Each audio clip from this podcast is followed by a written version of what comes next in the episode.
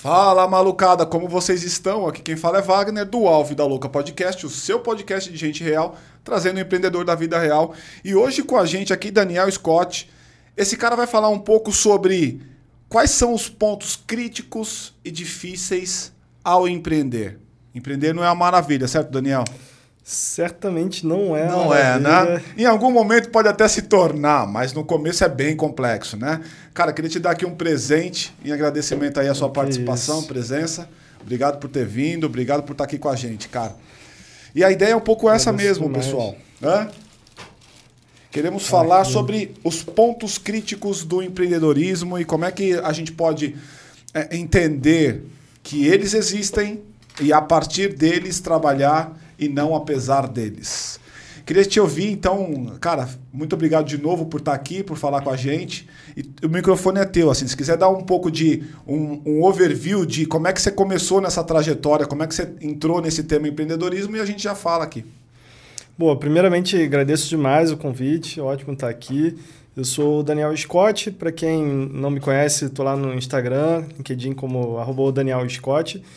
E eu empreendo desde os 17 anos, hoje eu tenho 32. Uh, ah, comecei na, na, escola ainda, comecei é, negociando no Mercado Livre eh, celular é, usado, eu comprava e vendia celular usado, comecei a ganhar paixão por isso. É mesmo? Assim que você começou? Cara, comprava, muita gente, ah. assim, da, da, minha geração começou alguma coisa no Mercado Livre. É, é. A gente teve outros, outros convidados aqui, cara, o Fred.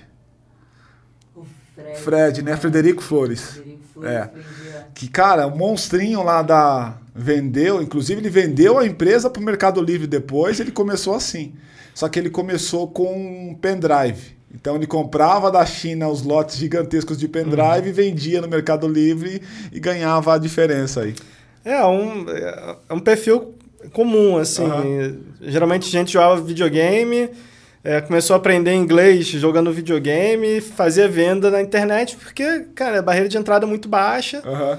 Então, pô, você quer ganhar dinheiro, você tem aquele espírito empreendedor, era a maneira mais fácil. Hoje, uhum. a galera tá mais no digital. Então, Sim. tem gente fazendo tráfego, design, edição de vídeo, enfim. Mas naquela época era, era o Mercado Livre, era o que uhum. tinha pra gente fazer. Ainda hoje é, né? O Mercado Livre acaba sendo um, um, uma prateleira bastante importante aí no na, no mercado como um todo, né?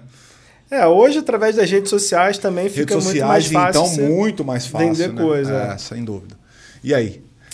Você estava contando a trajetória. E aí fiz faculdade, uh, depois fiz pós-graduação, e aí eu consegui uma, uma bolsa de estudo para estudar na, na Espanha e estudar pós-graduação em empreendedorismo. Uhum. A bolsa era da Ernest Young, e aí como contrapartida... Você trabalhou que... na Ernest Young?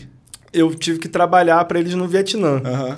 Legal. Aí fui lá pro, pro Vietnã fazer... Você estava em qual, você tava em qual prática na, na Ernst Young? De qual, de qual vertente você era? A gente fazia consultoria para startups. Ah, é? é? Tava, no, tava na nova economia mesmo. Era consultoria de, de, de growth. Então, ah, de então, growth. É. Uhum. Legal. A gente pegou lá um projeto muito legal, era PNJ. Era uma joalheria familiar, estava começando lá no Vietnã. Uhum. E aí, hoje é a maior joalheria do, do Sudeste Asiático. Os ah, caras é? explodiram. No começo era famíliazinha ali com, com algumas lojas. Uhum. Na pegada startup mesmo? Bem startup. Ah, é? Legal. E, e até abriu cabeça assim para ver que, que, cara, a gente está lá no Vietnã, que é do outro lado do mundo. E era, eram as mesmas dificuldades, a mesma vontade de você crescer, empreender. Também lá, Vietnã era um país ex-comunista, ex então uhum. muita burocracia que nem Brasil. E, e, foi legal, foi um negócio que me abriu os olhos para Ficou quanto tempo? Empreender. Ficou quanto tempo nessa toada? Fiquei seis meses. Seis meses, é. tá. Aí foi fazer um, empreende... fazer um, um curso na Espanha de empreendedorismo? Fazer o curso na Espanha, depois Vietnã e voltei para o Brasil. E aí eu fui pro centro-oeste, lá para Corumbá, na, na, fronteira com a Bolívia. Uhum. A gente foi abrir uma, uma construtora com dois amigos da, da faculdade. Era aquele, era 2014, era auge do, do crédito no Brasil, o governo Dilma dando crédito a rodo. Uhum. E a Caixa Econômica lá na cidade estava precisando, tinha meta para bater de, de concessão de crédito, não tinha tomador. Uhum. Então a gente falou, pô, vamos lá abrir uma, uma construtora e, e vender imóvel. E aí deu muito certo. Do começo. nada assim? Do nada? É porque um desses amigos era, era de lá. Ah, então já ele já, já conhecia ali a, a cidade. Uhum. Mas foi, foi do nada, cara. Era... E você, foi, você mudou pra lá? Me mudei pra lá. E eu nunca, eu sou do Rio de Janeiro, eu nunca pensei em sair do Rio de Janeiro Uhum. a, a, até, Até lá. então você tava no Rio. É, eu tinha ido pra Espanha e tal, mas era estudo, eu ia voltar e ia ficar Aham, no Rio. Ah, fui para Corumbá e, e, cara, uma realidade totalmente diferente. É Mato Grosso do Sul. É, a maioria das pessoas nem sabe que existe diferença entre Mato Grosso e Mato Grosso do Sul. É, é. E, É e ali era uma cidade 100 mil habitantes e a cidade mais próxima é Campo Grande, fica 400 quilômetros. Caraca. Então você está no meio do, do Pantanal. é- Caraca, tá no meio é do 400 nada, quilômetros de, de, de nada. Caraca. A gente foi e deu muito certo, porque, cara, era crédito, era aquela ilusão de, de dinheiro fácil, de é, Brasil explodindo, aquela capa da Economist do, do Cristo Redentor decolando, Aham. e parecia que tudo ia dar certo até, até 2015, que aí não, não deu. que deu ruim. É. Mas foi legal, muita aprendizagem. Ah, a gente, pô, 2014 a gente decolou, 2015 a gente é, teve essa dificuldade com crédito, a gente precisou desfazer as operações. A maioria das empresas, da- das construtoras na época, é, não conseguiram performar bem. A gente tinha, na verdade, a gente fica, fica insolvente, a gente fica com falta de capital de giro, porque Aham. a gente tinha contrato fechado, tinha mais de 5 milhões em, em contrato fechado de, de, de imóvel, mas a gente não tinha o capital de giro para construir. Pra construir. E tem uma coisa engraçada que é, construção civil no Brasil é meio que um esquema de. meio, meio que uma pirâmide, não é pirâmide, mas para você construir, você precisa, primeiro, com, com o financiamento da Caixa, você precisa construir primeiro, e aí vem um técnico fazer auditoria ali, e aí depois você recebe o dinheiro. É. Você tem que ter dinheiro na, na cabeça, na, Você na tem em que ter dinheiro, é. Aham. E vai demorar duas, três semanas para você receber. Então Aham. você. ah, você precisa ter, ter, ter esse dinheiro que as pessoas fazem, que as construtoras pequenas fazem. Não ser uma MRV da vida, uma construtora grande. A pequena, ela precisa vender, continuar vendendo e vai pegando o dinheiro das entradas que, que elas estão vendendo para Aham. construir as outras casas que já foram vendidas. Aham. Então, se para de. Se corta o financiamento, que foi o que aconteceu em 2015, ah, você não consegue mais vender, as pessoas não estão conseguindo tomar empréstimo, não conseguem mais vender, e aí você, você fica ali com. Quebrou, velho? Quebrou nesse período? Não, é- não é bem quebrar, né? Ah. Não é bem quebrar porque a gente tinha, é, é, a gente tinha contrato assinado pra, de recebível. Só que a gente faltou capital de giro. Então fica, fica insolvente. Aí você a fech, gente vendeu as operações para Aham. uma, uma construtora grande que. Ah, pegou, vendeu pra uma, uma construtora grande. E, e 2015 foi o ano que as grandes construtoras do Brasil é, explodiram porque elas foram comprando todas as pequenas. Uhum. Comprou barato porque tinha dinheiro e as pequenas deram mal. E de lá pra cá, você fez o quê? Aí você saiu disso e foi e aí eu já, mesmo durante a. Eu tinha esse background de consultoria e mesmo durante a consultora, algumas empresas locais começaram a me procurar para ajudar a crescer e tal. E, então nunca deixei de ser consultor. Aham. E aí, depois da consultora, eu voltei para consultoria. Aham. Pra qual? Você abriu uma? Aí eu abri a minha própria consultoria. Aham. E aí eu, eu, enxerguei que para consultoria, e, e- essa dica acho que vale ouro, porque eu imagino que muita gente trabalha com serviço, consultoria, agência de marketing, agência de tráfego. Uma coisa que eu enxerguei é que para você vender um serviço, você precisa, vo- você tem um processo que é educar o cliente e executar o serviço. Então, se você conseguir eh, abrir, dividir essas do- duas etapas em educação e execução do serviço, e você conseguir vender essa educação, você consegue trazer cliente de forma mais fácil. Não precisa. Se eu fosse vender um projeto de consultoria na época, era, sei lá, 20, 30 mil reais, eu ia ficar meses conversando com, com o lead ali, com o potencial cliente, até, até fechar. Até fechar. E, mas se você divide em educação, se você vende para ele um curso, uma Que mentoria... é bem mais barato. que é bem mais barato, ele conhece seu O- trabalho, O cara tem uma experimentação de você ali. ele, ele abre- tem aquilo que você já ia dar de graça para ele, Uhum. só que é, ele, ele tá pagando por isso. Aham. E depois que ele paga por isso, ele está muito mais propenso a comprar outras coisas, se ele gostar do seu trabalho. Aham. Então eu enxerguei isso e eu dividi meu negócio em educação. Então hoje eu tenho a Hyper XP, que é uma escola de negócios. A gente oferece Aqui treinamentos. em São Paulo?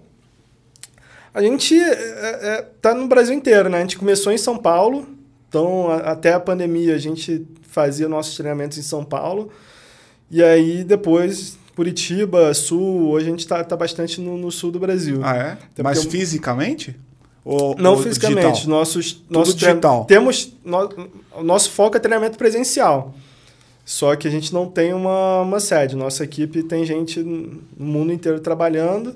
Cara, como é que começou? Vamos voltar. Então vamos estacionar aqui na Hyper XP para eu entender como é que começou.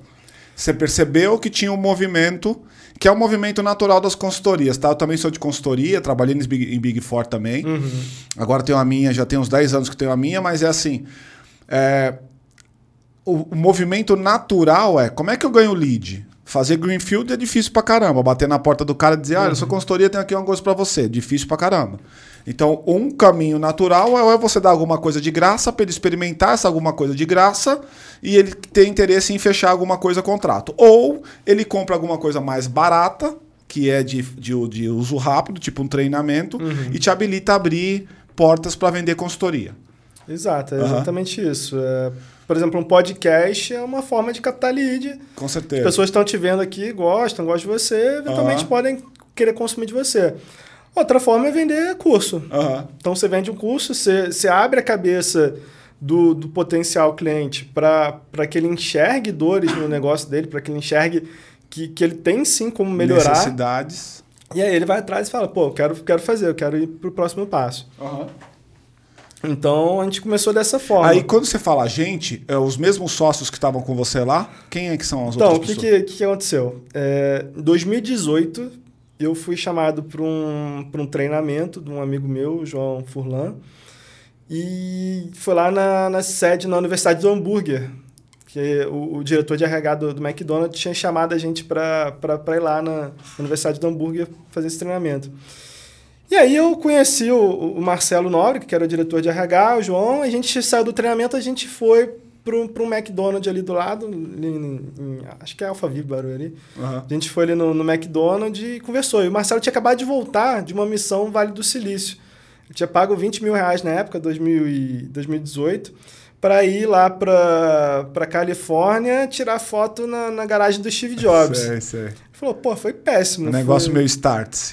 Fui, fui, no, fui no museu da Intel, fui uhum. na na garagem de Steve Jobs, bacana, tirei foto, mas não, não, agregou valor.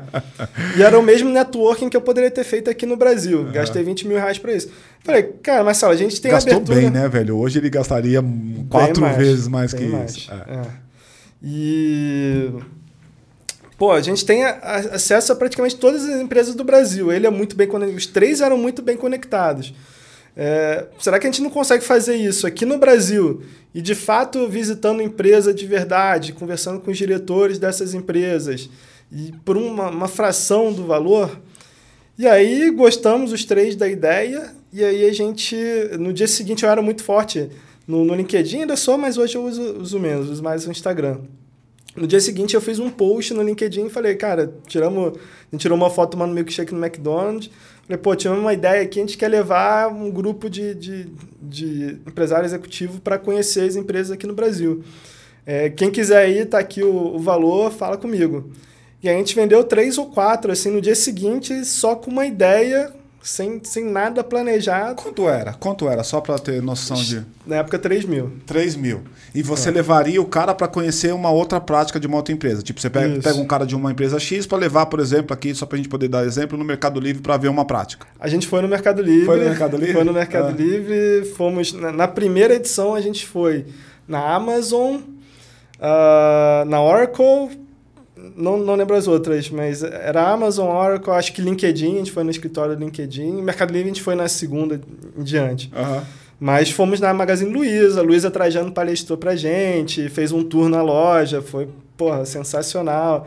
Tivemos em, em várias empresas. O que, que, a empresa ganhava com isso? Porque você estava claro, ganhava o FII de levar esses caras. Os caras ganhavam o conhecimento da empresa. E a empresa ganhava o quê? Essa pergunta que todo mundo faz. Ah. É a empresa ganha em employer branding, né? Uhum. Eles se mostram como marca empregadora, Mas mais do que isso, eu acho que é a vontade de compartilhar mesmo. É, é você ter acesso a um diretor, você é, quer fazer networking com o cara, o cara abre porta para você e você tá, tá, tá na lista de oração ali, ele tá na, tá. na sua lista de oração. Tá.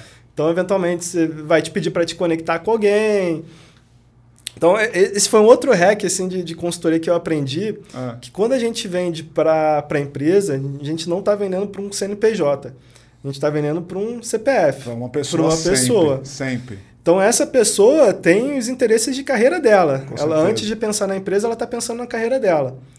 Então, o que, que ela quer? Ou ela quer ser promovida, ou ela quer ganhar networking, ou ela quer algum tipo de vantagem para ela. Então, se você souber trabalhar nisso, e eu vejo muita gente vendendo serviço para a empresa, falando, pô, não, sua empresa vai. Não sei que você esteja vendendo para o empresário que é o dono.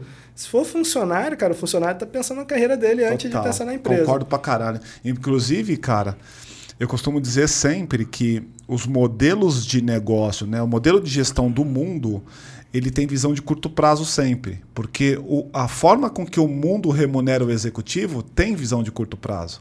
Então esse cara, em geral, ele não está pensando no longo prazo da companhia, está pensando no curto prazo, porque é de onde vem o bônus dele. Uhum. Se ele bater a meta, tô falando nível executivo, né? Se ele bater a meta, ele tem um bônus. Se ele não bater a meta, ele não tem um bônus. Portanto, o que você está falando faz total sentido, porque é a carreira do cara. Se você ajuda ele dar o salto ou saltos na carreira dele, putz, você tem um comprador aí para sempre. É, foi o que aconteceu em 2008 subprime, exatamente isso. Os caras estavam nem aí. Estavam nem aí, exatamente. 2008 foi exatamente isso. Rodo Derreteram e... Detroit, o caramba 4 desse jeito aí. E eu fui para fui pra Detroit, cara. Negócio assustador ali. Assustador, né? Parece que é um, um lugar. Des... É o Walking Dead. O Walking Dead, né? Walking Dead. Ah. Triste, triste. E foi uma das cidades mais importantes dos Estados Unidos. Uhum. Que mostra que estabilidade não existe, não né? Existe. O que, que, dá certo hoje, amanhã pode não estar tá dando Magazine Luiza, né? Hoje, não sei quando que a pessoa vai estar assistindo isso, mas hoje o Magazine Luiza despencando há, semanas a, a, a, ação. Eu vi ontem, cara, isso. Achei engraçadíssimo, cara. Eu, ontem a gente estava dando... Eu, eu vi uma reportagem que era assim, se você colocasse, da Snack inclusive, para dar o crédito, Snack boa pra caralho. Se você colocasse 100 reais a um ano em algumas empresas, o quanto seria esses 100 reais hoje? Aí ela tem algumas empresas aqui, tipo Banco do Brasil, BTG, TOTOS, é, Intel, a Magalu, Itaú e tal. Algumas poucas deram resultado positivo, as outras todas derreteram. Magalu mesmo é que derreteu, cara. Esses mesmos 100 reais você teria 27 hoje. E é, é uma empresa também que tem... não, é, não é estático. Não é estático, é, exatamente. Essa coisa ela é mutável na medida em que as coisas estão acontecendo, né? Então, de uma hora para outra, esses mesmos 27 vira 270, porque o mercado é assim. Sim. Você tem o Elon Musk falando alguma coisa, daqui a pouco a ação dele vira três, quatro vezes mais só porque ele deu uma tuitada, né? Paty. Oi, Daniel, tudo bem?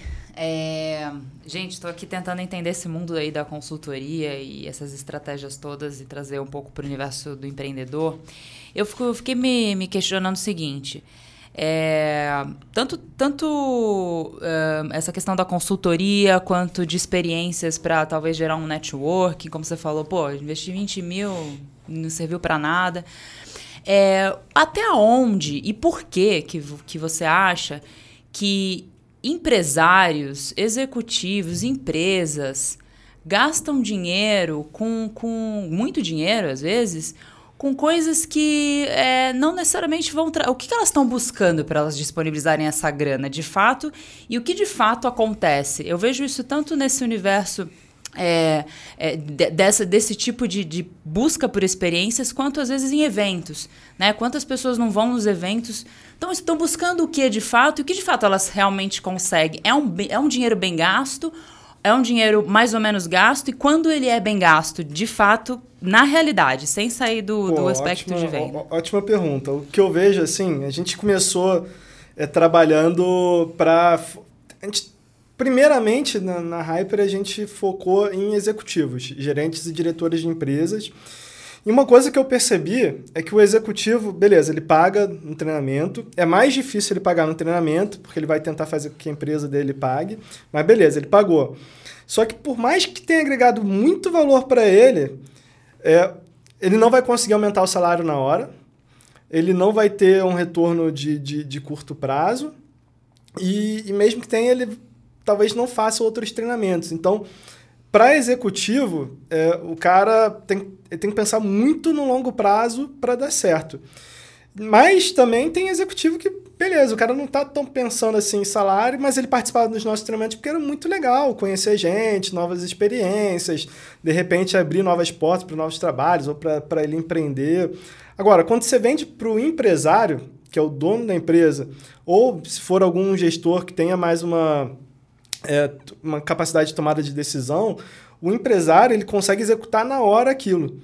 Então ele gasta o dinheiro porque ele sabe que um insight que vai ter no, no treinamento ou no, no mastermind, no grupo de network que ele participe, um insight vai transformar o negócio. Uma pessoa que ele conheça, e, e eu, pô, eu não, não só ofereço comunidade, como eu entro, eu gasto, pô, tem, tem grupo que eu participo que é, paguei 10 mil euros para entrar, hoje está 20 mil euros, é, e ali Cara, o que rola de conversa ali é, é o que eu falo, você tem que pagar para jogar um jogo que não é seu. Se você quer estar tá entre os grandes, se você quer a, a aprender, se você quer ter conexão com gente que de fato quer fazer negócio que pode te trazer resultado, você tem que, é, você tem que pagar para jogar esse jogo. E, e, se você se determinar, se você conseguir absorver aquilo e executar, vai ter retorno. Então, empresário ele consegue ter um retorno bem maior. Já executivo é mais de longo prazo, cara. Tem que ah. ter aquela determinação de. E, e, às vezes ele nem tem expectativa de longo prazo naquela empresa que ele está. Ele está só fazendo uma passagem. Né? É, o turnover é, é alto, é né? alto no né? Brasil. Né? Eu concordo com você também. Eu acho que é bem isso mesmo. O cara que é o empreendedor, que ele tem poder de decisão, ele, ele tem um senso prático para aquilo. É uhum. É por isso que explodiram os masterminds da vida, os grupos fechados. Você também tem? Tem, a gente tem nosso, nosso mastermind, que é voltado mais para empresários do, do, do, mercado físico. Ah, do, do, mercado físico. Depois a gente é. fala sobre ele. E isso explodiu mesmo e, nego, e tem gente pagando uma grana mesmo. Tem cara que paga para poder participar de um grupo. Não sei se você sabe disso, mas tem cara que paga 150 mil reais para poder participar de um Ou grupo. Ou mais. Ou mais. Né? Tem um amigo que pagou 720 mil, cara. pra... Aqui no Brasil? Aqui no Brasil. Caraca, caraca. 720 mil. Uau. Não, não sabia que tava nesse nível, não. O número mais alto que eu tinha era 150 pau. Caraca. então o negócio é absurdo. Só que você tá dizendo que você também paga, né? Eu pago, tem, eu tô hoje em seis grupos de. Uhum. de Pode falar quais são? O que, que é? O que, que você, que, que você, você, tá, você tá vendo o que nesses grupos? Cara, cada, cada grupo, eu tô no, no grupo, por exemplo, do, do Ryan, Kobe, uhum. muita gente deve conhecer o Ryan. Uhum. E aí é mais voltado para lançamento de infoproduto, mercado digital. É, tem um grupo do, do, do Brasão, que é um cara que. mercado de afiliado, o cara que mais vendeu o mercado de afiliado. É, então, um, um, grupo.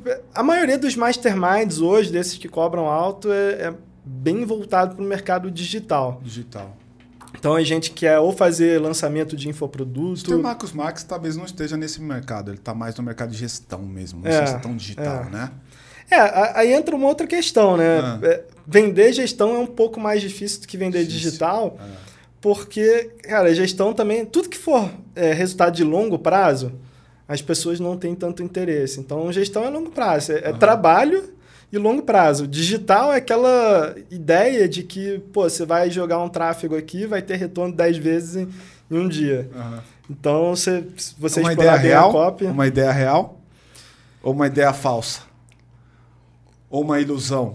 Cara, pode existir, é, mas não, não, é, não, é o, não é o provável. Não é o provável, né? Eu tenho, essa, eu tenho essa impressão também, assim. Acho que algumas pessoas vendem não acho que elas mentem, eu acho que para algumas coisas funciona pra caramba isso.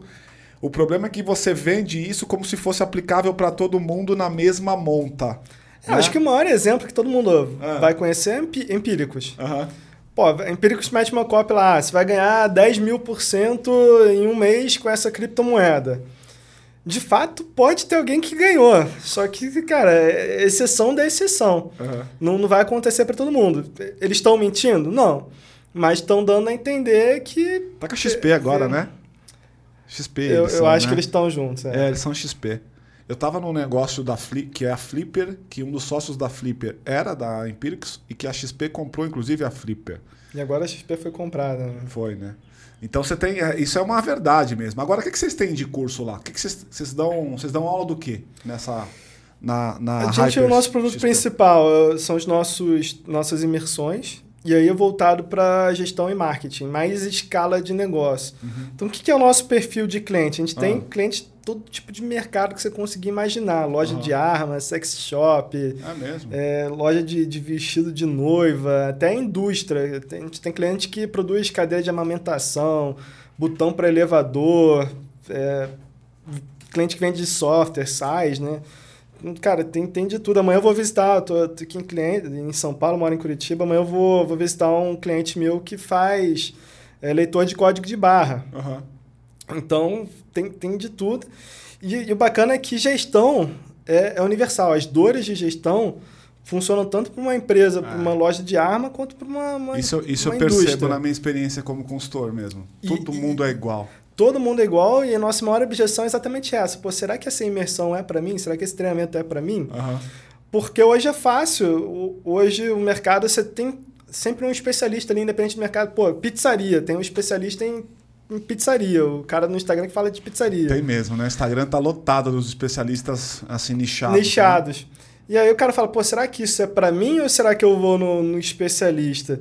E, e o que eu falo é que depois que a pessoa vai nos nossos treinamentos, ela vê que estar em contato com outros negócios abre muita cabeça. É, concordo com você também. Acho que isso é, é mais é mais rico do que fazer um negócio muito nichado. O nichado tem o seu charme, tem o seu valor, porque o cara vai ter uma dor próxima da tua. Mas eu acho que as sacadas que você pega quando você está no negócio multifacetado, como é o teu, ver coisas é de muito outra... mais legal, né, cara? Até porque antigamente, quando a gente fazia consultoria, as, as empresas que chamavam a gente para consultoria, te, busca na sua memória isso. Elas pegavam e falavam assim: eu quero uma empresa de benchmark que seja do mesmo uhum. tamanho, do mesmo setor, da mesma indústria, na mesma praça, ou seja, quase que não tinha um paralelo, só tinha ela mesmo naquela condição. Hoje em dia, quando você pensa em bench, benchmark, você vai ter ele atuando em qualquer indústria. Você vê empresas da nova economia sendo benchmark para empresas da velha economia. Ah, e é bem isso. E, e, e esse é um ponto bacana, porque o, o, cara pensa, pô, eu quero. quero... E, e a minha crítica com o MBA, eu, eu falo muito de, de faculdade MBA, mas a minha crítica com o MBA é que pô, você, se você quer evoluir, você tem que estar ao lado de gente que ou é maior que você ou teve alguma experiência que você não teve. Uhum. Só que você vai em um treinamento todo mundo é igual a você e tem os mesmos problemas, pô, você vai sair de lá sem. A chance é que você saia com networking fraco sem, sem solução de problema. Então você tem que. É, você tem que enxergar o mercado maior. E hoje, cara, se você pensar, o mercado vai muito além do seu negócio. Que você, que você falou, pô, excelente. Por quê? Pensa, por exemplo, no, no madeiro se eu perguntar, pô, que, qual que é o business do madeiro? Uhum. A tendência é que a pessoa fala, é business de vender hambúrguer. Uhum. Madeiro não é um negócio de hambúrguer, madeiro é uma empresa de logística. Está entre as maiores empresas de logística do Brasil. É uma empresa de logística que vende hambúrguer. É a mesma coisa a Magazine Luiza. A Magazine Luiza é o quê? É uma, um e-commerce? Não, é uma empresa de tecnologia. De tecnologia. Não é? A Amazon, por exemplo, tem a AWS que, que Google, que Netflix são, são clientes da, da Amazon. Uhum. É, então, é, teu mercado é muito maior. Você, você tem que enxergar, se, se, você, se o seu objetivo é de fato escalar, crescer o negócio, você tem que enxergar o mercado como um todo e você tem que estar ao lado de outras pessoas de outros negócios. Concordo muito, cara, muito. E você tá, estava dizendo que é a imersão. Como é que é a imersão? Dá um. Dá um... Uh, geralmente dois dias de duração. Nossa última, nossa última em Curitiba uhum. foi sexta e sábado. Próxima em São Paulo, dia 8 e 9 de abril, sexta e sábado. E é dia inteiro, é treinamento intensivo. A gente tem a parte de, de, de conteúdo mesmo, a gente chama é, mentores. Então, em São Paulo, a gente vai ter o, é, o, o Renard, que é head da Hortifruti, vai ter o Rodrigo Maroja, que é, é da, daqui, que é uma startup em São Paulo. Sei, conheço bem. É o Pô, mais novo unicórnio. mais novo unicórnio. Unicórnio em 10 meses. Cara, os caras são cara, animais. É, conhecendo o Mastermind. Uhum. E cara animal, pô, e vai estar tá lá mentorando pra gente na, na, na, na, nossa imersão. A gente tem a parte de conteúdo e tem a parte de. É, tem, tem a mentoria e tem algumas dinâmicas que a gente faz também para não ficar um produto de prateleira. Ser um negócio de fato aplicável às necessidades dos, dos empresários ali. Uhum. Então, cara, é muito enriquecedor. E é o que eu sempre falo, pô, independente de você estar tá dois dias inteiros ali, é, vai ser um, dois insights que você vai levar ali que vão transformar seu jogo. Puta, que legal. E eu concordo pra caramba. Vai lá, Paty. Discordo de vocês, tá? Diz aí. pra caramba. é, não, mas é, eu queria trazer um ponto que eu acho que vocês é, deixaram escapar, que é o seguinte: é, eu entendo essa percepção de variedade, diversidade de empresas e cabeças e negócios diferentes. Mas eu, eu, eu, eu fico pensando no, na seguinte dor, no seguinte ponto do empreendedor que está buscando nicho. É, o que eu vejo, por exemplo, num curso de gestão que vai, ah, beleza, marketing é marketing para todo mundo, funciona mais ou menos da mesma jeito, do mesmo jeito. Mas uma grande dificuldade, e aí que vem o poder do, do, do nicho, na minha percepção, é que essas pessoas não, não conseguem, elas têm uma dificuldade, esses empreendedores, de, de visualizar aquela prática no negócio dele. Então, quando ela busca o nicho, na verdade ela está querendo alguém que comunique igual a ela, que saiba exatamente do que ela está falando naquele espectro de business. E essa comunicação, embora possa parecer meio, nossa, mas marketing pode ser para todo mundo, é, é igual para todo mundo, mas quando você vai pôr isso em prática, não se torna tão fácil se você não é um expert já em marketing para ter experiência em quilômetros rodados. Então, acho que a grande atratividade do nicho é que você encontra alguém que está falando exatamente a mesma língua que você, embora ele tenha esteja aplicando algo que vale para qualquer área, por exemplo. Então, eu queria que você comentasse isso, porque eu acho que esse é o valor. O nicho também, essa comunicação em nicho, essa, essa, essa prática de nicho, acho que também tem um valor aí dentro do, do desenvolvimento dessas pessoas que não sabem nada. Boa, com, concordo. Agora vamos pegar um exemplo prático. É, todo dia no meu Instagram vem alguém me perguntar: pô, Scott, como que eu faço para me diferenciar no mercado tal? E tem muito barbeiro, cara. Hoje o que não falta no, no, no Brasil é barbearia. Uhum. Já foi uma barbearia? Já. Pô, perfil de uma barbearia qual que é? Aquela ambiente mais escuro, rock, cerveja. Aí o cara fala, pô, eu quero me diferenciar. O que, que eu faço? Porque eles estão fazendo a mesma coisa que todo mundo está fazendo. o cara fala, ah, não, mas eu estou fazendo uma barbearia diferente, porque tem rock, tem cerveja, tem não sei o quê. A minha tem sertanejo e tem... mas, mas tem, tem... É a mesma coisa. Mas é a mesma coisa. É a mesma coisa, é música com bebida... É. De repente um sinuquinho ali. Isso. Então, cara, ele não está diferenciando, ele está copiando Isso. o que alguém falou que deu certo. Entendo que tem essa dificuldade, de fato, de você traduzir de um negócio para o outro, mas a, a, diferenciação de verdade ela ocorre quando você pensa em alguma coisa que ninguém pensou. Então você pode estar tá no. Em economia a gente chama de, de Cournot, né? Equilíbrio de Cournot, que é tipo, você é o, é o seguidor do mercado. Uhum. Alguém teve uma ideia e você está seguindo ali. Beleza, pode, pode ser seu jogo pode dar certo, você pode pegar, entrar numa cidade que, que ninguém fez isso e ganhar dinheiro. Mas se você realmente quer ser líder, se você realmente quer escalar o negócio, você precisa diferenciar, você precisa fazer um negócio que ninguém fez. E aí você vai pegar em outros mercados e, e vai aprender, pô, essas outras pessoas estão fazendo isso é, nesse mercado, como que eu posso fazer no meu mercado? É difícil? É, mas tem, tem que trabalhar, né? Se fosse fácil, estava todo mundo fazendo. Uhum. É, eu concordo também.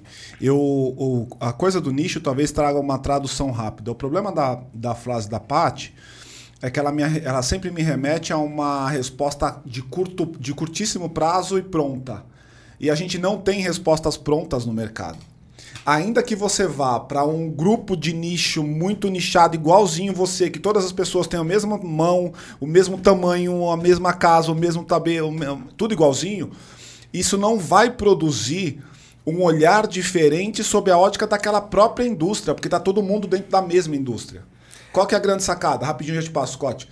Quando eu percebo que eu estou fazendo uma coisa e eu olho para uma outra indústria que está indo por um caminho totalmente diferente do meu, eu falo assim, caraca, eu poderia então pegar aquela ideia do cara que falou da indústria que não tem nada a ver, indústria de parafuso, vou, uhum. vou, vou chutar aqui. E eu poderia pegar aquela ideia dele de logística, por exemplo, e aplicar na minha pizzaria. Aí está a riqueza dessa multidisciplinaridade, dessa diversidade. Eu sou um cara que demorei pra caramba para entender a importância da diversidade. Eu sempre pensei que diversidade era um termo daqueles grávidos que cabe qualquer coisa lá dentro. E o podcast aqui, ele me fez entender que diversidade, cara, tem uma importância do caralho em qualquer tipo de negócio. Não é só diversidade de ter homens e mulheres, pretos e brancos, japoneses, não é isso. É pluralidade de tema mesmo, de enxergar de outras maneiras. É isso, Scott? Bem isso. É, é sigla DEI, né? O paulista DEI, que é diversidade, equidade e inclusão. E tá, nos Estados Unidos, todas as empresas estão discutindo isso. E geralmente quando a gente fala de diversidade, fala de é, preto e branco. Uhum, exato. A gente pensa... Homossexual, heterossexual, mas, porra, vai muito, vai muito, muito além. Muito além, muito além. E pegar um exemplo bobo, mas tem, tem um influenciador que criou um método para conseguir vender balinha em sinal. O cara fez uma copy boa, acho que era tipo, ah, preciso de dinheiro que eu estou estudando, comprei minha balinha e tal. E com a primeira pessoa deu muito certo. Com a segunda deu certo. Só que depois todo mundo estava fazendo isso. Então você sacava que, que era um Não negócio era pronto. Uhum. Então copiar é, é, é, bom. Pô, eu gosto. Eu, eu pego muitas ideias, ó, tomar cuidado com plágio e tal, mas pegar ideias de outras pessoas executar vai dar certo. Só que você ter a sua ideia é o primeiro passo para quem quer ser líder. Não, não tem jeito, cara. Não tem jeito. Ou você pega a ideia de alguém que, que não soube executar tão bem e faz e melhor. É, eu, e aí tá uma grande diferença, né, Scott? Porque a diferença minha para o Scott, por exemplo, é que o Scott foi lá e implementou. Né? E aí, ah, por que, que o Scott está ganhando, está faturando um milhão por mês no negócio da, da Hyper XP? Porque ele foi lá e implementou. E foi uma implementação bem feita e o mercado tem aceitado e tem feito o negócio acontecer. Então, eu acho que a diferença entre o cara que faz de um jeito ou do, do outro é a capacidade de implementação, que é uma, que é uma variável importante execução. hoje, execução. Né? Antigamente a gente ficava muito naquele blá blá blá estratégico, posicional e tal. Planejamento. Planejamento, né? Uma puta palavra em desuso, inclusive. Planejamento estratégico, aquela coisa super gigantesca mas que o cara não olhava para aquilo em termos práticos, de implementação, de dia a dia, né? É, não existe ideia de um milhão de reais, existe Exato. execução de um milhão Exatamente. de reais. E eu vejo muita gente preocupada em falar, pô, mas eu ainda não estou perfeito, ainda tenho que lançar. É aquela, aquela frase, né? Se, se, você não tem vergonha da sua primeira versão, é porque você demorou para lançar. Ah, e como é que você está trabalhando hoje? O que, que vocês têm de. Quem é o cara que, que busca vocês? Você falou que é diversos tipos de segmento, mas em geral, que tipo de empreendedor é o que te procura? Cara, empreendedor que sente uma dor de, de gestão. cara quer escapar. É grana? Que que não é grana, é o cara que está meio que não, não estagnado, mas ele não consegue dar o próximo passo. Ele está tá. muitas vezes faturando bem. Empresa da nova economia direito, ou da velha? Física ou digital? Maioria física. Maioria física. Muito negócio de alimentação, uhum. indústria, é, comércio, comércio em geral. Uhum. Então o cara tem uma, duas, cinco lojinhas e fala, pô, não, não consigo crescer porque eu não consigo trazer gente boa, é, tô com dificuldade de equipe ou não tenho gestão. Pô, a maioria é caderninho de, de, de padeiro, cara. Não tem um RP, um software para gerenciar a parte financeira, uhum. não tem nada de processo, então o cara não vai conseguir. Se ele chegou onde ele está, é porque ele executou, uhum. mandou bem, ganhou dinheiro, tem mercado, porque a competição vai ficando acirrada e, e se você não é, colocar gestão no negócio, dificilmente você vai conseguir competir. Então, o primeiro que gerenciar melhor ali vai, vai, vai se dar bem. Então, é, é esse perfil, o cara que precisa de gestão para dar o, o, próximo passo. Próximo passo. E, e dentro desse processo do fluxo como um todo, existe algum tipo de acompanhamento? Por exemplo, o cara vai lá, faz um treinamento, faz lá uma imersão e existe um acompanhamento depois. Como é que eu é. transformo aquela, aqueles dois dias de conteúdo em prática? É, depois da imersão, ele pode entrar no nosso Mastermind, o Hyper Elite. Então, a gente tem acompanhamento mensal com ele, tem os encontros presenciais também. Uh, ele pode contar consultoria, pode ser comigo, pode ser com a nossa equipe. E mentoria também. Pode dar uma ideia de valores aí, Scott? Como é que é isso? Como é que é? Como é que tá hoje esse mercado? Cara, depende muito de negócio para negócio, mas uhum. tem projetos de consultoria de 20, 40, 50 mil. E o Master? Até 80. O nosso Mastermind hoje está em 18. 18. 18. É. Aí é o ano. É um ano. O ano. Isso. E ele tem um encontro mensal. É online e tem três encontros presenciais. No ano inteiro? Isso. Todo mês online e três presenciais. Isso. Ah, legal. Ah, eu acho, eu acho que é um caminho também meio sem volta, assim, né? Todo mundo tá indo para esse legal, para esse lugar, assim, né? Cara, o que que você te, que tipo de dificuldade você teve nessa trajetória, né? Porque me parece que você encontrou aqui um caminho para desenvolver um trabalho de consultoria que é um trabalho centenário aí se uhum. faz do mesmo jeito e vocês encontraram um caminho diferente e, e o mercado também tem aceitado. E a pergunta é, você tem uma certa influência na internet, né? O seu Instagram lá bomba e tal. Como é que você conseguiu essa influência? Você me parece um cara tímido. É, eu sou mais retraído do que tímido, né? Ah. Eu, eu não gosto, tenho meio fobia social. Pô, São Paulo, para mim, é uma cidade que eu me sinto muito mal. É, muita gente. Muita gente, muita uhum. coisa acontecendo. Mas realmente eu tenho uma dificuldade de me expor. E o que, que aconteceu? Quando eu saí da construtora, comecei a voltar para a consultoria, eu abri meu LinkedIn, tinha 150 pessoas maioria ali da escola, faculdade, uhum. era zero networking, isso em 2015, uhum. final de 2015 e início de 2016. E aí, zero networking. E aí eu falei, porra, como que eu vou vender alguma coisa aqui se eu não conheço ninguém? Uhum. E aí eu comecei, eu vi alguns produtores de, de, de conteúdo ali no LinkedIn, tinham acabado, antes para fazer conteúdo no LinkedIn, era só os autorizados, uhum. os influencers lá, que era tipo Kaká, Ricardo Amorim. Uhum. E aí depois eles liberaram para o público. Em 2015 liberaram para o público e eu comecei a jogar uns conteúdos lá, fazer uns posts, textos e tal. Eu sou bom, sou muito bom em escrever. Uhum. Comecei a jogar uns textos lá. E aí, cara, durante meses era tipo uma, duas curtidas, assim, quando dava dez curtidas eu comemorava. até que é. um dia um post deu muito certo, galera Do que curtia. falava, você lembra? Ah, não lembro. Era, era alguma coisa sobre a Olimpíada no Rio. Uhum. Não lembro.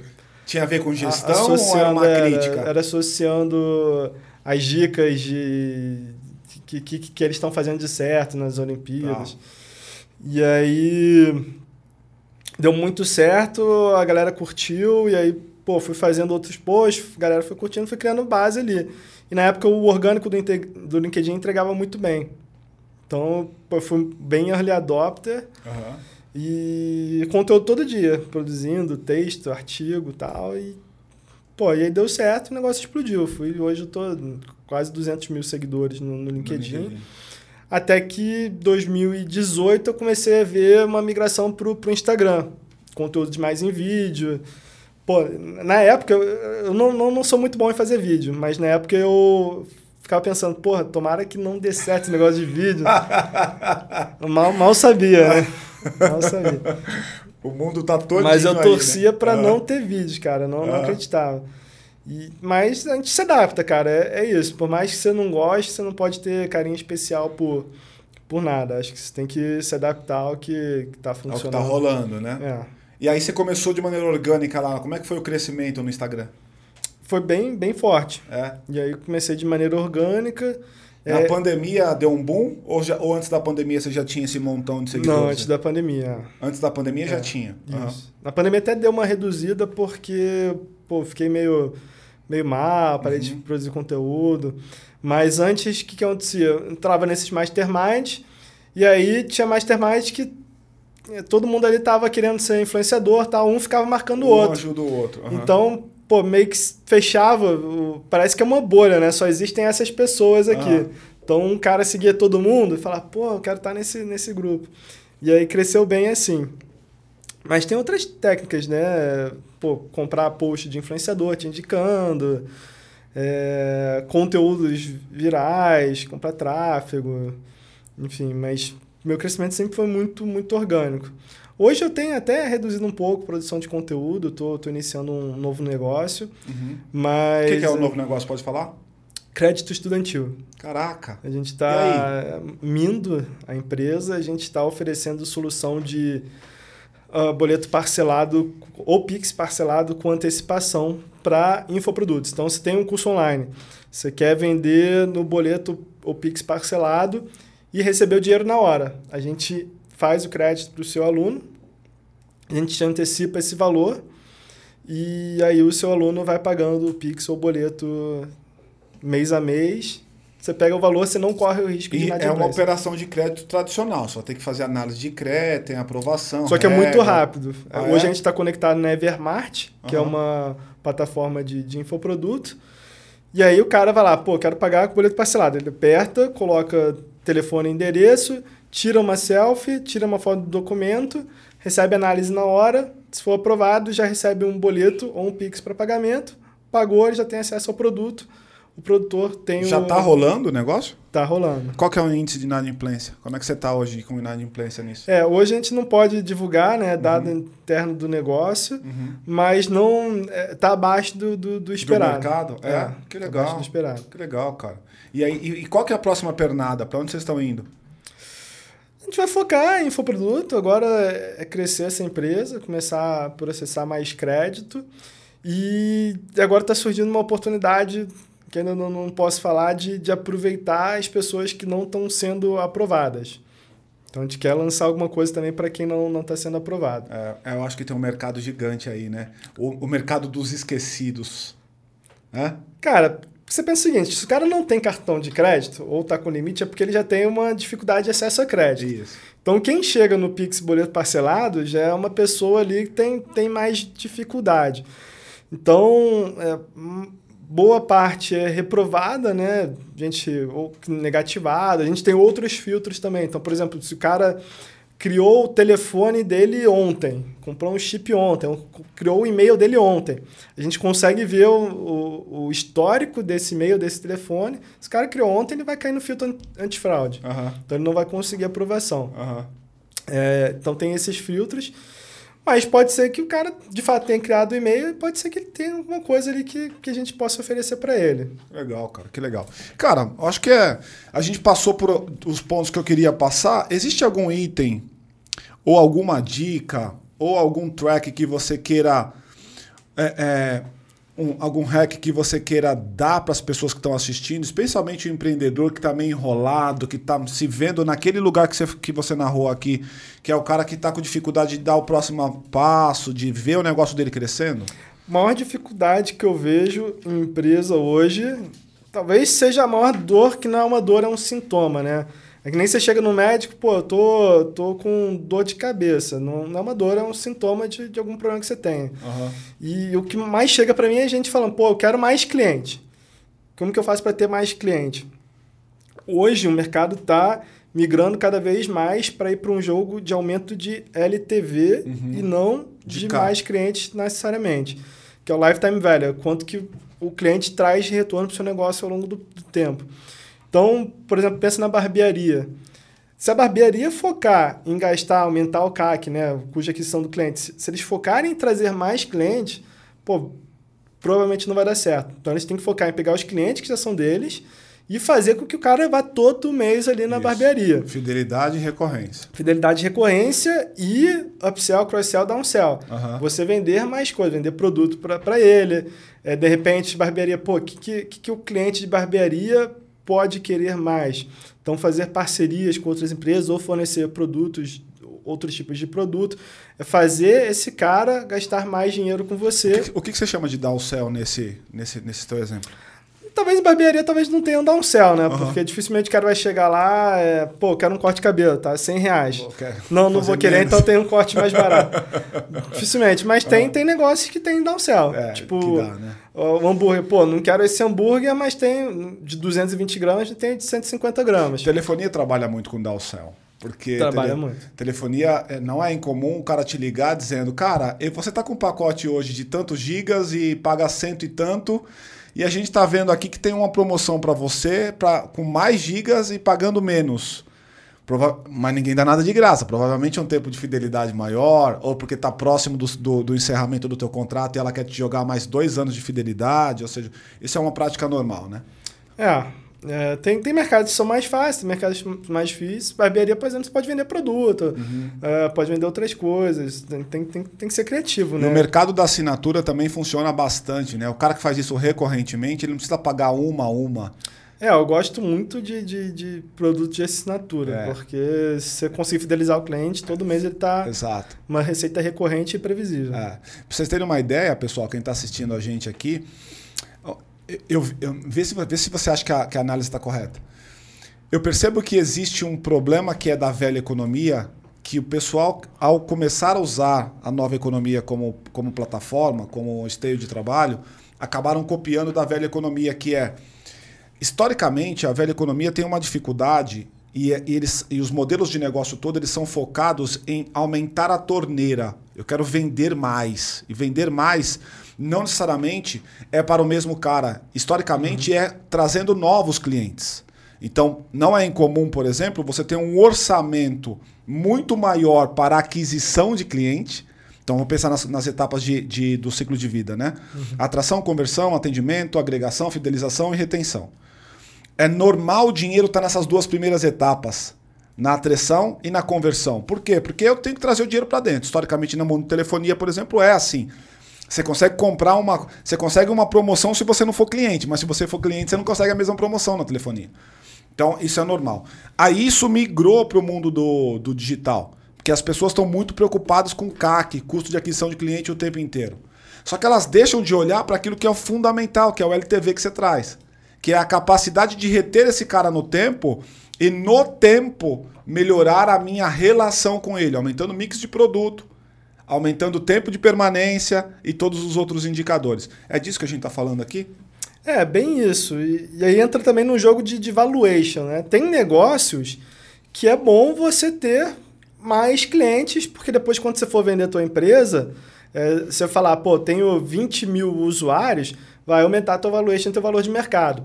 É, tem negócios que o cara não está preocupado com o número de clientes, o cara está preocupado com o GMV, uhum. que é o, o é, é quanto que os teus clientes processam de dinheiro. Uh, então, por exemplo, no mercado de, de, software, se você tem um GMV, se seus clientes de software eles processam muito dinheiro, então valuation vai ser muito alto, porque você pode vender a tua empresa para uma empresa que vai processar o dinheiro desses clientes. Uhum.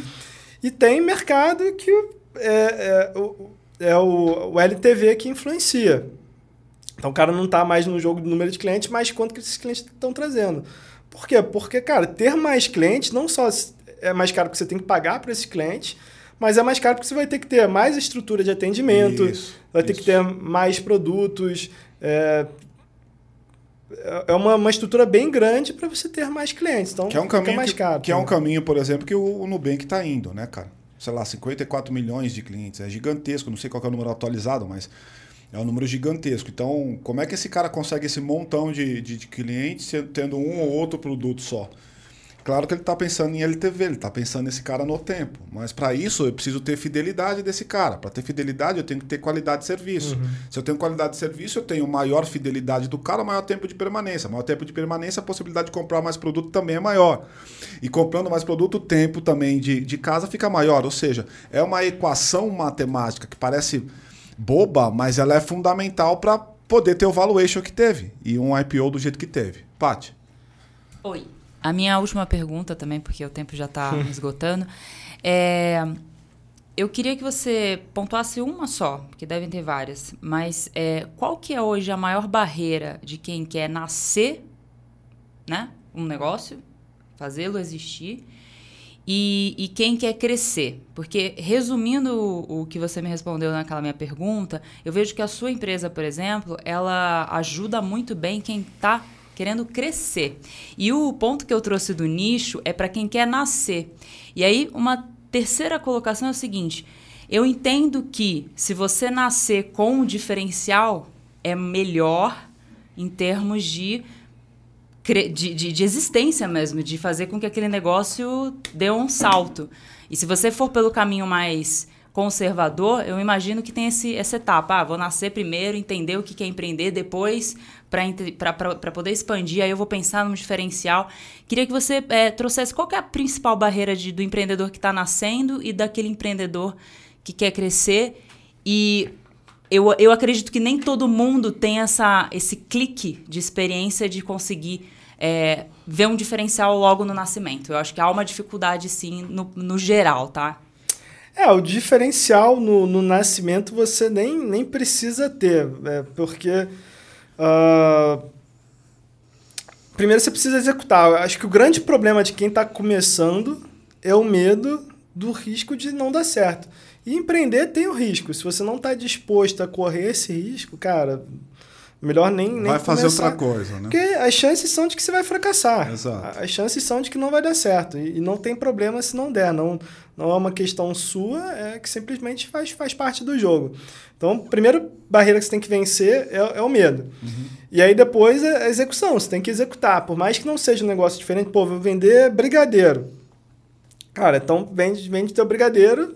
Você não precisa fazer um negócio diferente, mas você de repente precisa, pelo menos de diferente, você não precisa ter um brigadeiro diferente, mas você, método de venda diferente, forma, bater na, tá. na porta das pessoas Total. e vender.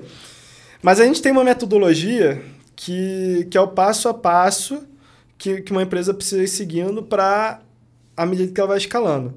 Então, primeiro, tudo começa com marketing, porque o marketing é o que traz o dinheiro para o negócio. E fluxo de caixa é rei. Uma empresa que não tem dinheiro entrando, ela não pode se preocupar em outras coisas. Então, primeiro, a empresa foca no marketing, e aí dentro do marketing a gente tem oito passos que a gente segue. Eu também acho que vai ficar muito longo para falar aqui, mas a gente tem oito passos que a gente segue para a empresa desenvolver a estratégia de marketing dela e ter, obter uma receita previsível e recorrente. E aí, depois do marketing, o segundo passo é pensar na gestão financeira. Aham. Pô, beleza, estou ganhando dinheiro, tenho meu fluxo aqui mais seguro de, de, de, de caixa. Então, eu preciso administrar esse dinheiro para não correr o risco de é, ter algum é, descasamento de fluxo de caixa, para poder me planejar para os próximos passos. Então, gestão financeira. Depois da gestão financeira, gestão de processos, que, que vejo muita gente falando, pô, mas o meu funcionário é burro. Talvez não seja ele que seja burro. É você que talvez tenha contratado um funcionário que não tem um perfil, ou você não treinou o cara direito, ou você não disse para ele o que, que ele tem que fazer, O como ele processo tem que muitas fazer. variáveis que você não, ele não controla e as variáveis acabam impactando na decisão que ele toma. Pode ser também. Tem, então tem muita coisa. Então, para você pensar primeiro em gestão de pessoas, você tem que pensar em gestão de processos. Eu gosto muito de dar o exemplo do McDonald's, porque lá, tipo, pode ver, vai numa loja de McDonald's, tem alguém limpando o chão, você vai ver que ele vai limpar em formato de 8, que é uma forma mais eficiente de você limpar o chão. A água do, da, da- ali da, da limpeza, ela tem a temperatura certa da água. O hambúrguer é feito da mesma forma no mundo inteiro. Então, é, lá tem processo muito bem feito. E aí depois gestão de processo, você foca na gestão de pessoas. Pô, beleza, a gente está tudo, tudo arrumadinho, vamos, vamos ter é, métodos de, de treinamento, de recrutamento, de motivação das pessoas, que aí é um passo bem mais avançado para as empresas. Mas para quem está começando, cara, foca em marketing, foca em trazer dinheiro. É, é contraintuitivo, mas foca menos em gestão, menos em ter uma empresa certinha É. e mais em fazer dinheiro, fazer o negócio acontecer. É, teve um cara ontem que falou para nós aqui que primeiro vem ordem, vem, primeiro vem progresso, depois ordem. Ou seja, Faz total depois, sentido. depois eu organizo, primeiro vamos fazer o negócio acontecer. Deixa eu só complementar na pergunta da Paty.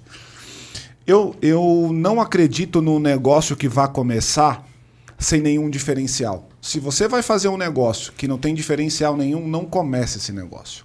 Porque a chance de dar merda é muito grande. Aí vou complementar o que ele falou. Ainda que você, tá- você esteja vendendo brigadeiro, você não precisa ter diferencial no brigadeiro. Seu brigadeiro não precisa ter explosões na boca ou vai te fazer se sentir doidão quando você comer. Não é o, o produto.